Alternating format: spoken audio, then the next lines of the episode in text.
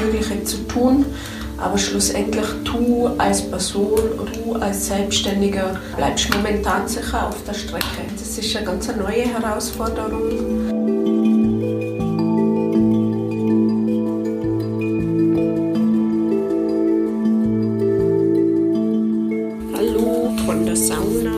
Heute haben wir leckeren Tafelspitz mit Cremesauce und Folienkartoffeln. Wir haben schon mal ein Feuer gemacht. Die Folienkartoffeln liegen schon oben. Der Tafelspitz liegt bereits im Sud. Und ja, was beschäftigt uns heute oder mich heute? Mal den Steuerausgleich.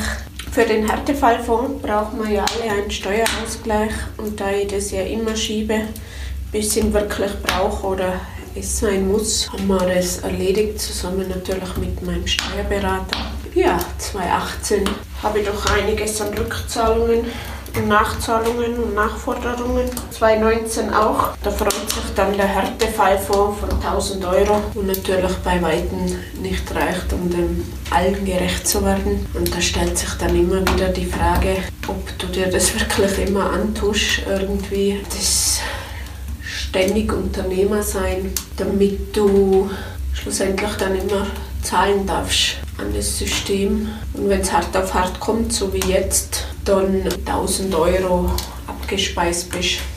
Ja, irgendwie ist es sehr deprimierend. Anders finde ich es natürlich super. Unser Sozialsystem gibt es natürlich nichts.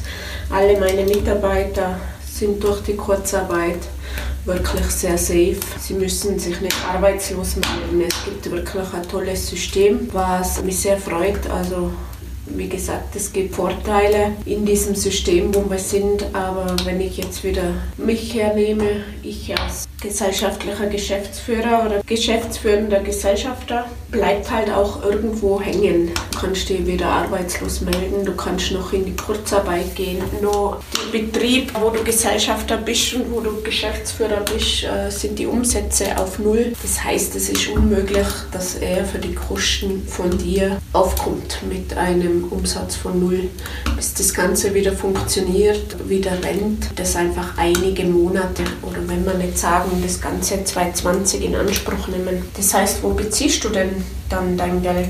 Wie machst du das? Dafür ist der Staat nicht wirklich da. Also es sieht es noch nicht oder sieht es falsch oder ja, doch das sind natürlich auch nicht viele solche Fälle, wo einen uralten Gasthof am Leben erhalten wollen oder diesen Gasthof retten möchten in seiner ursprünglichen Form, was natürlich dementsprechend viel Instandhaltungskosten hat. Ist klar, wer hat, wer kennt das nicht? Ein altes Gebäude, es ist über 365 Jahre alt. Da kommen immer unerwartete Sachen und so eine Krise, so eine Corona-Krise ist natürlich auch sehr unerwartet ganze Gewinn, alles was erwirtschaftet wird, fließt zurück in die Instandhaltung des Gebäudes. Da bleibt nicht viel übrig an Puffer. Auch die Mitarbeiter sind natürlich alles qualifizierte Mitarbeiter, die es lieben, in so einem Haus zu arbeiten, die das schätzen, die an Wert weitergeben möchten. Auch das ist natürlich nicht günstig, wollen wir auch nicht. Wir wollen wirklich irgendwie fähige, selbstständige Mitarbeiter haben und natürlich sind es Kosten, die wir gerne tragen, die natürlich jetzt auch gesichert sind durch das Kurzarbeitermodell. Aber nichtsdestotrotz, so ein kleiner Gasthof mit diesen Herausforderungen umzugehen, ist relativ schwierig. Vor allem in so einem System, was wir haben oder wo wir sind, weil wer hat Interesse an so einem kleinen Gasthof, sagen wir jetzt in der Bundesregierung, in Tirol, dass jetzt, ich sage, ich bin ja nicht der einzige Gasthof, sondern mehrere jetzt damit zu kämpfen haben, haben schon davor gehabt.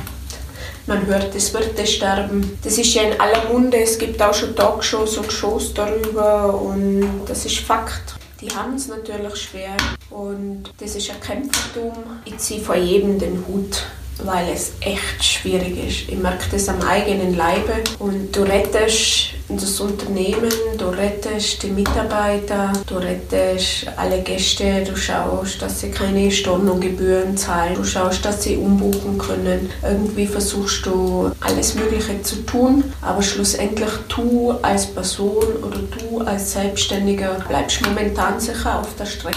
Das ist eine ganz neue Herausforderung bin mal gespannt, wie das weitergeht. weil auch wenn die Krise vorbei ist und wenn wir wieder aufspannen können, heißt es nicht, dass es gleich weitergeht, wie wir zugesperrt haben. Jeder wird das merken durch die Kurzarbeit, durch Verzicht. Verzichte ich vielleicht auch auf meinen Urlaub oder verzichte darauf, länger zu gehen oder warte erst mal ab, wieder zwei, drei Monate, bis sich alles wieder eingespielt hat, bis das System wieder hochgefahren ist. Das heißt, die kleinen Betriebe oder Betriebe so in meiner Größe heißt das, du hast einen gewissen Mitarbeiterstand, du hast gewisse Fixkosten, ob jetzt du aufsparst oder nicht, die bleiben gleich bis der Betrieb wieder so viel verdienen kann, damit er auch wieder deinen Lohn quasi auszahlen kann, das dauert alles wieder. Meine Prognose ist auf jeden Fall, dass bis Herbst 20 sicher die Lage nicht so ist, dass er wieder einen Geschäftsführergehalt wieder auszahlen kann. Was opferst? Opferst Mitarbeiter? In meinem Fall auf jeden Fall nein, weil die Mitarbeiter, was ich habe, das sind alles Fachkräfte und eigenständige Personen, die den Betrieb einfach ausmachen und auf die verzichte ich nicht.